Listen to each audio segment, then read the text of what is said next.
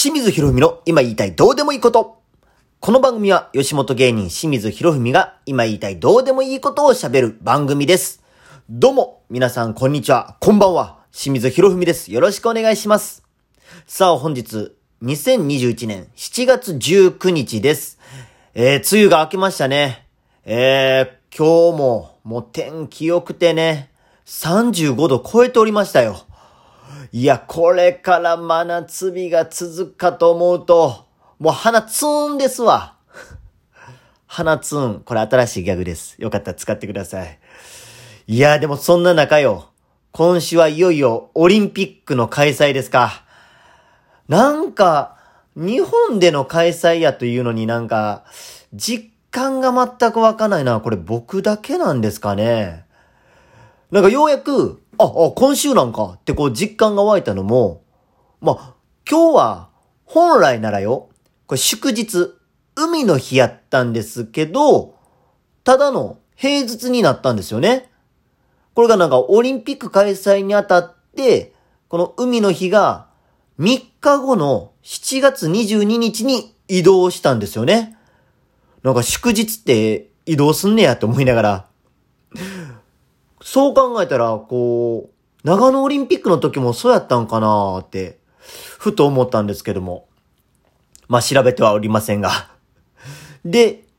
その翌日の7月23日も平日やったのが、10月の祝日、スポーツの日が移動してきて、休みになるんですよね。そんな、何？祝日の前借りとかもあるんですね。10月の祝日を7月に持ってくるというね。で、これまだ言うても、この海の日がね、こう3日後に移動とかやったら、まあ言うても、こう、キンキンの出来事やから覚えてるけど、こう、10月のなんかさ、こう、カレンダーとか手帳に書いてある祝日はもう移動する前のやつやから、なんか忘れてまいそう。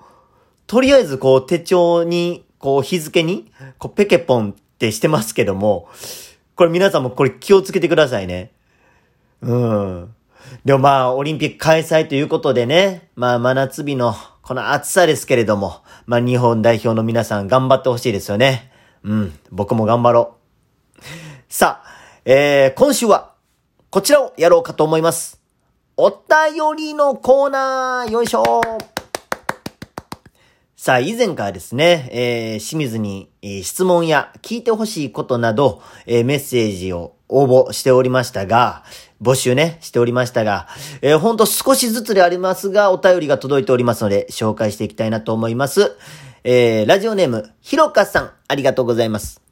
芸人になって、一番思い出深い出来事は？へー。一番思い出深い出来事。これも悩むなぁいや、あの、先週のこのお便りのコーナーでも話したんですけど、僕ね、あの、収集家と言いますか、まあ、少しでも思い出のあるものって、こう全部取っておく、こう思い出として残していく人なんですよ。だからね、芸人になってからはね、もう毎日が思い出になってて、こう、一日もこう無駄にしたくないというか、で、実はあの、NSC 卒業の日から、僕あの日記を毎日書いてるんですよ。だから卒業ライブが2006年の、えー、3月19日。そこから、今日も、言うたら日記を書いてて。だから16年目、今、16年書き続けております。まあその日あったことがほんまどうでもいいことまでちょっとこう書き記してるだけなんですけれども。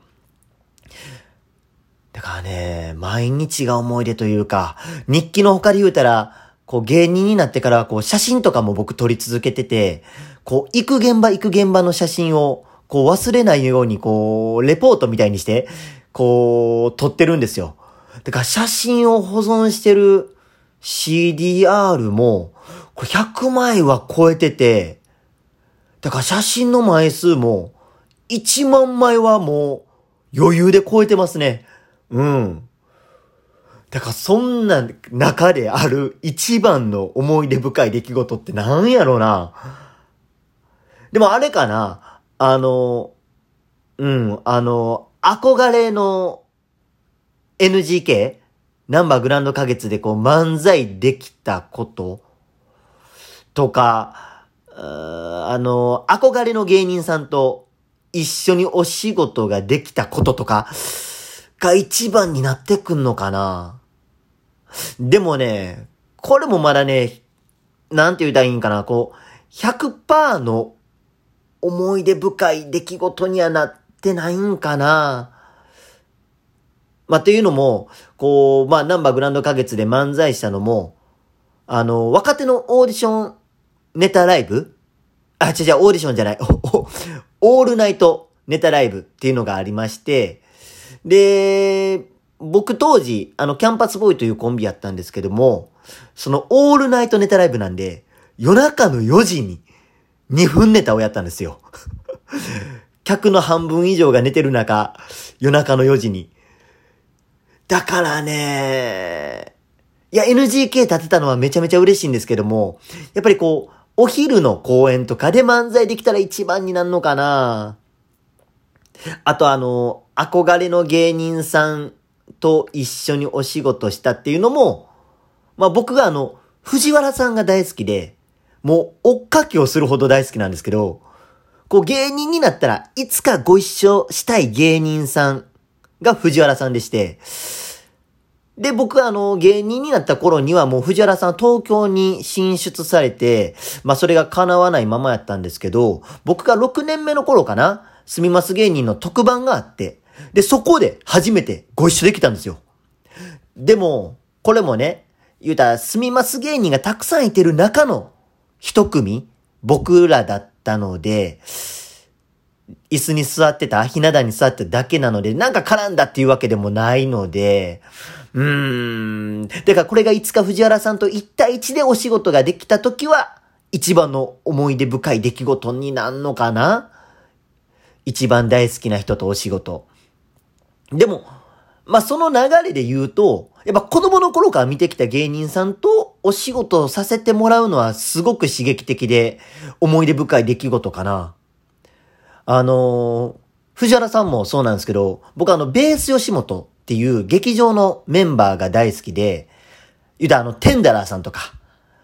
あのね、僕が高校1年生の時にアマチュアで組んでたコンビがあって、で、それで M1 甲子園の予選に出た時に、司会がテンダラーさんやったんですよ。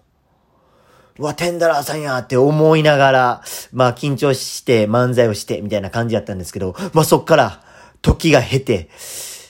僕の僕も芸人になって、で、僕のラジオ番組のゲストにテンデラーさんが出てもらったんですよ。この時は触れましたね。うん。で、それから今も、こう仲良くしていただいてまして、で、白川さんとは、こう、お食事とかもね、えー、行かしていただいたりするんですけども、もうそれがだから不思議な感じですよ。高校1年生の僕に言うてあげたい。あと10年後に一緒に飯行くぞっていう。あと、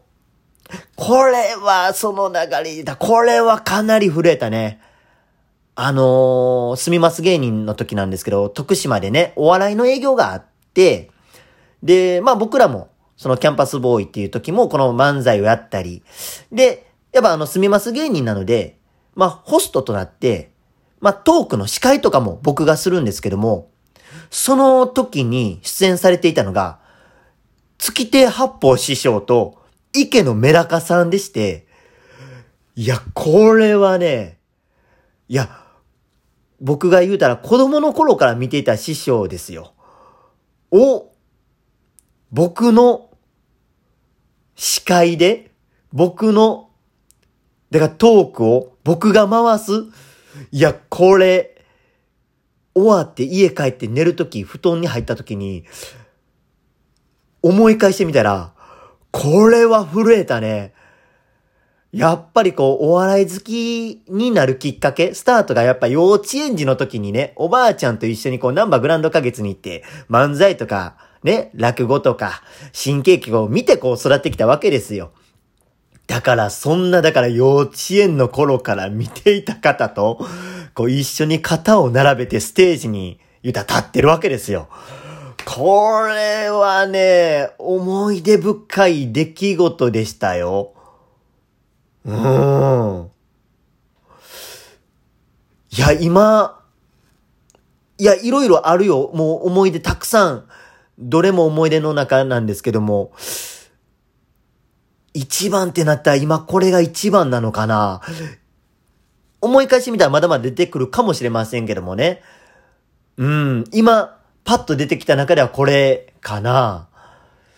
でもね、まあ、これからも、まあ、まだまだね、こう一番の思い出深い出来事が、こう起こるように、できるように、まあちょっと頑張っていきますので、えー、皆さんこれからも応援の方よろしくお願いします。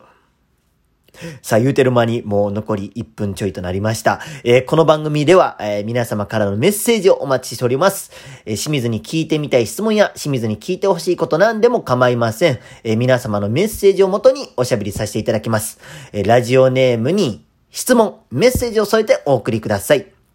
で、清水博文に関する情報は SNS をご覧ください。えー、Twitter、Instagram、TikTok、YouTube などたくさんやっております。えー、清水博文で、えー、検索をしてください。えー、フォロー、チャンネル登録よろしくお願いします。